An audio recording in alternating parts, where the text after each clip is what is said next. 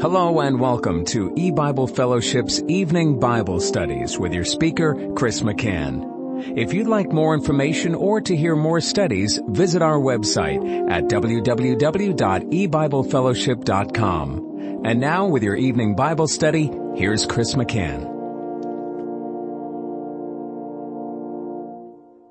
Good evening and welcome to E-Bible Fellowship's Bible study in the book of Genesis.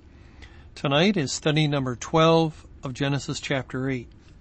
And we're going to begin reading once again in verse 8. Also he sent forth a dove from him to see if the waters were abated from off the face of the ground. And the dove found no rest for the sole of her foot, and she returned unto him into the ark, for the waters were on the face of the whole earth. Then he put forth his hand and took her and pulled her in unto him into the ark. And he stayed yet other seven days, and again he sent forth the dove out of the ark, and the dove came in to him in the evening, and lo, in her mouth was an olive leaf plucked off. So Noah knew that the waters were abated from off the earth. And he stayed yet other seven days, and he sent forth the dove which return not again unto him any more. I'll stop reading there. Now we've been discussing the spiritual meaning, the, the deeper spiritual meaning of this portion of the flood account after the water is starting to go down, the tops of the mountains are seen, the, the window of the ark is open, Noah at that point sends forth a raven and he also sent forth a dove to see if the waters were abated from off the face of the ground. And we saw in our last study, um, we spent some time continuing to discuss what Jesus said that there would be a baptism of the Holy Spirit. We read that in Matthew chapter 3. John the Baptist was speaking of Christ, he will baptize you with the Holy Ghost. Then later Jesus, in talking to James and John, the sons of thunder, says to them, or well, he asks them first, will you be baptized with the baptism I am baptized with? And they answer, yes. Then Jesus says, yes, you will be baptized with the baptism I am baptized with. And so he confirms it. The Lord does tell James and John they will, future tense, be baptized with a baptism that Jesus also is baptized with. And baptism, as we've learned, is much more than a sprinkling with water or, or, or just simply taking a sign of water baptism when the Bible speaks of baptism by the Holy Ghost, well, that involves the washing away of sin, the purging of sin, which was accomplished at the foundation of the world, but the demonstration of that was performed by the Lord Jesus Christ at the cross in 33 AD, actually beginning in the Garden of Gethsemane, up until the cross, and it is performed by the body of Christ, by the whole company of the elect. That's how God views it anyway. In the day of judgment. That's when they will make an appearance or be made manifest before the judgment seat of Christ and it's, it's the time God is pouring out his wrath upon the wicked of the world and Therefore, that's what baptism is. It is the scourging, the washing with fire to purge away sin, and that is done through the meting out of the cup of the wrath of God through punishment, and the elect of God are left on the earth in the day of judgment for this appearance of baptism. It's not the actual baptism, no, they were baptizing Christ again at the foundation of the world. But it is a tableau. They're going to perform a living demonstration. And, and, and that's exactly what's been happening since we entered into the day of judgment on the date of May 21, 2011. So we spent some time discussing baptism. Then we saw in 1 Peter 3, and we've gone to this verse several times, but let's do it again. In 1 Peter 3, beginning in verse 20, which sometime. Now I'd like to correct that because the Greek word actually means aforetime. And, and when we read sometime, uh, we think sometimes people are disobedient, sometimes they're not. It doesn't mean that. It means in old time, aforetime. While aforetime were disobedient, when once the long suffering of God waited in the days of Noah, while the ark was a preparing, wherein few, that is eight souls were saved by water. So we have all the ingredients that, that we find in the flood account in Genesis chapter 8. We, uh, except for the long suffering, uh, in, in chapter 8, it's over and done with. God's already brought the flood. But we have Noah, we have the ark that is in a finished condition. We have the eight souls inside the ark. We have the water and we have them being saved. As it says here, the eight souls were saved by water. Then there's, there's a link. There's a connection made. In other words, what these things represent, or actually the spiritual meaning of the flood of Noah, the ark, uh, the eight souls inside the water, and so forth, the, the spiritual meaning is, is going to be helped with the next statement in verse 21 of 1 Peter 3. The like figure. Now, when we read the kingdom of heaven is like, or Adam was a figure of him that was to come, and, and here we have both put together, the like figure. We know uh, we definitely know to look for a spiritual uh, association, a spiritual tie-in. And in this case, what is it going to tie in with? The ark, Noah, the souls inside, the water that's outside, and here is the identification with the flood. The like figure whereunto even baptism doth also now save us. You see how God is making this uh, tie. He, he's the one, uh, you know, we, we can see actually the figure of it in Genesis 7, Genesis 8, as the, the whole earth is submerged in water and the water goes 15 cubits above the highest mountain. And baptism is the washing away of sin. The world was contaminated with sin. Uh, mankind was uh, desperately wicked. The thoughts of his heart were only evil continually. God places the sinner and the sin cursed creation into the water with, for cleansing, for uh, purging, washing away of the sin and all taint of sin. And that's the judgment, the wrath of God. Or that's the figure. That's the figure of baptism.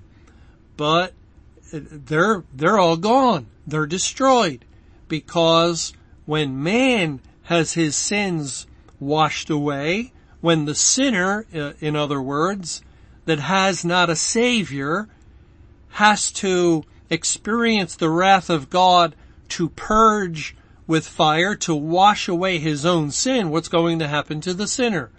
He'll be dead forever. And where are the people that were outside the ark? They're dead forever. So in that sense, they were baptized, they had their sins washed away, but they have no strength or power of spirit to return to life in themselves and they remain dead. And that's how it will be with the final judgment of all the wicked of the earth. They will be washed finally with the wrath of God, yet have no ability to overcome death and to return back to life. So they will be annihilated, destroyed forevermore, and in that sense, it, it'll be a baptism of the wicked. But the elect were the eight souls. Noah, his wife, his three sons, their wives. They're inside of the ark and they experience deliverance. They have refuge and they find salvation. The water of baptism does not destroy them, but in this case it says they're saved by water.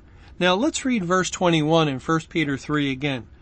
The like figure whereunto even baptism doth also now save us. And, and uh, I'll continue reading. Not the putting away of the filth of the flesh, but the answer of a good conscience toward God by the resurrection of Jesus Christ.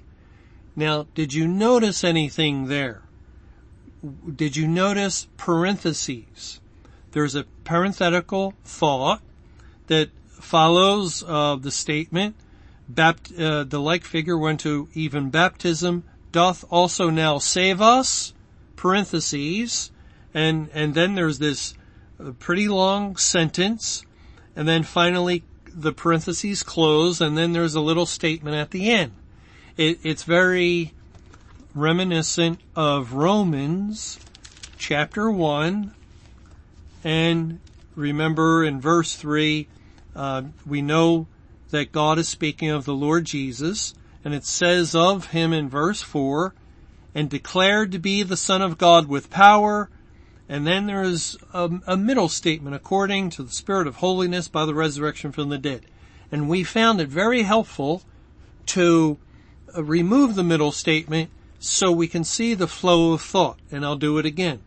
In Romans 1 verse 4, Jesus is declared to be the Son of God, and then at the end, by or through the resurrection from the dead. You see how that's helpful so we can see in what way he's declared to be the Son of God, and then we see it's through the resurrection of the dead. Now the other information's important, and one thing that that other information does, or one purpose it serves, is to hide truth. There's other purposes there, but at this point, it's not the area we're looking into. Now back in 1 Peter 3, what happens if we read the beginning of verse 21 up until the parentheses open, then we read the end of verse 21 after the parentheses close and we leave out everything within the parentheses. Let's, let's read it again. I'll start back in verse 20. While the ark was a preparing, wherein few, that is eight souls were saved by water, the like figure, whereunto even baptism doth also now save us, and then to the end of the verse, by the resurrection of Jesus Christ. You see, there is a continuing thought there, but that very long sentence in the middle, uh, it, it serves to sort of, um, you lose track of the first part of the statement because it's so long. But we see that again, baptism saves us by the resurrection of Jesus Christ. And then that ties in with John the Baptist baptizing the Lord Jesus. He baptized him. Christ came up out of the water, picturing the resurrection. And then the dove made its appearance. The declaration was made, behold, or, or my beloved son, whom I am well pleased. And what's significant here in 1 Peter 3 is how we have that same idea that baptism is a figure that the like figure of baptism um, doth also now save us by the resurrection of Jesus Christ. And and yet it's clearly related to the flood, to the ark, to Noah, to the water that saved the eight souls. And there's really, I think, no mistaking it that God is without confusion letting us know that what happened to the ark is a picture of death or uh, baptism and resurrection, the coming up out of the water, the, the baptism of Christ, in whom we were baptized with at the foundation of the world, but then the baptism that we shall be baptized with, His baptism that we will partake of. And, uh, you know, this all relates to the suffering of Christ. Uh, for instance, as it says in 1 Peter 4, in verse 13, but rejoice inasmuch as you are partakers of Christ's sufferings, that when his glory shall be revealed, you may be glad also with exceeding joy.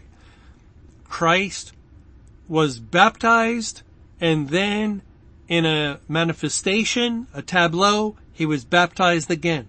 We were baptized in him and now at this present time in the day of judgment in a tableau, in a living demonstration, the people of God are being baptized again, baptized by the Holy Spirit as we are going through the wrath of God. And the Lord uses the flood as a historical example, picturing this baptism of His people that will occur in the end time within the day of judgment. And, and that's why May 21, 2011 has the underlying Hebrew calendar date of the 17th day of the second month, which is the very day the flood began. And, and so as we continue along, uh, going through a prolonged period of wrath or God's judgment on the world, we are uh, really um, sort of following the flood account as the people of God were protected by the destructive water, yet uh, saved by it in a sense. And so it's the same spiritually with the spiritual waters of the Word of God at this time. Well, alright, I think we spent a good deal of time on that. Now let's look at another aspect of the dove being sent forth. Verse 8, also he sent forth a dove from him to see if the waters were abated from off the face of the ground. Verse 9, but the dove found no rest for the sole of her foot, and she returned unto him into the ark, for the waters were on the face of the whole earth. Then he put forth his hand and took her and pulled her in unto him into the ark. Again, Noah is a type of Christ, and so it is Noah sending forth the dove. Christ, eternal God, sends forth the Holy Spirit, the Holy Spirit also eternal God. Historically, Noah sent forth the dove, and, and then what happened? Well, the dove flew out of the window of the ark and flew east, or it flew west, or it flew north, or it flew south. It, it really doesn't matter which direction it flew, but it flew in whatever direction it did, and we're told she found no rest for the sole of her foot because the waters were on the face of the whole ark. So she returned. We don't know how long it was. Maybe she flew for an hour or two, but eventually this dove is not a stupid creature. It was looking for what it was accustomed to before it was placed on the ark, which was some type of land, some type of tree, um, some piece of dry ground. And, and so it flew all around the world, we could say, in, in the small little segment that it was in, all around the area, and it realized that everything is underwater. And so it returned to the ark. Noah put forth his hand. What does the hand represent in the Bible? The hand or foot represents the will of the one in view. In this case, it's Noah or Christ or eternal God. And he put forth his hand. He took her and pulled her in unto him into the ark. So the dove is safely brought back. It's returned to the ark. And, uh, you know, we, we have some questions. I don't think we have all the answers, but we know historically, uh, we don't have questions. We understand everything's underwater. It's too early. Um, there, there was just no place for the dove to land. It, it's actually very straightforward. But spiritually, it leaves us with several questions. And again, I don't think we know the answers to them all. We know who Noah represents. We know uh, uh, Jesus. We know the dove is a representation of the Holy Spirit. And so let's start there. All right. The dove is a picture of the Holy Spirit.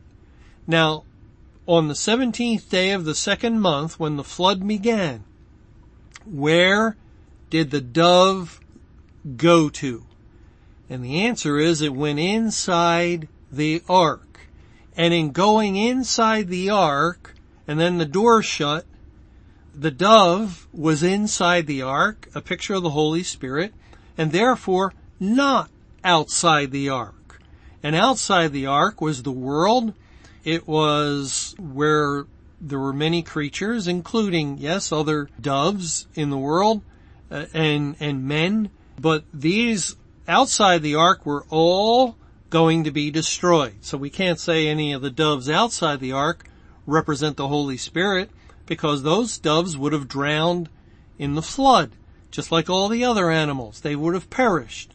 And, and so the dove that represents the Holy Spirit went into the ark, into the safety of the ark, and in doing so removed itself from the world that was beginning to experience the judgment of God. As God opened up the windows of heaven and the rain came down and, and water from beneath and the deluge occurred for 40 days and 40 nights it rained and, and then if there were any living doves outside the ark, they quickly drowned.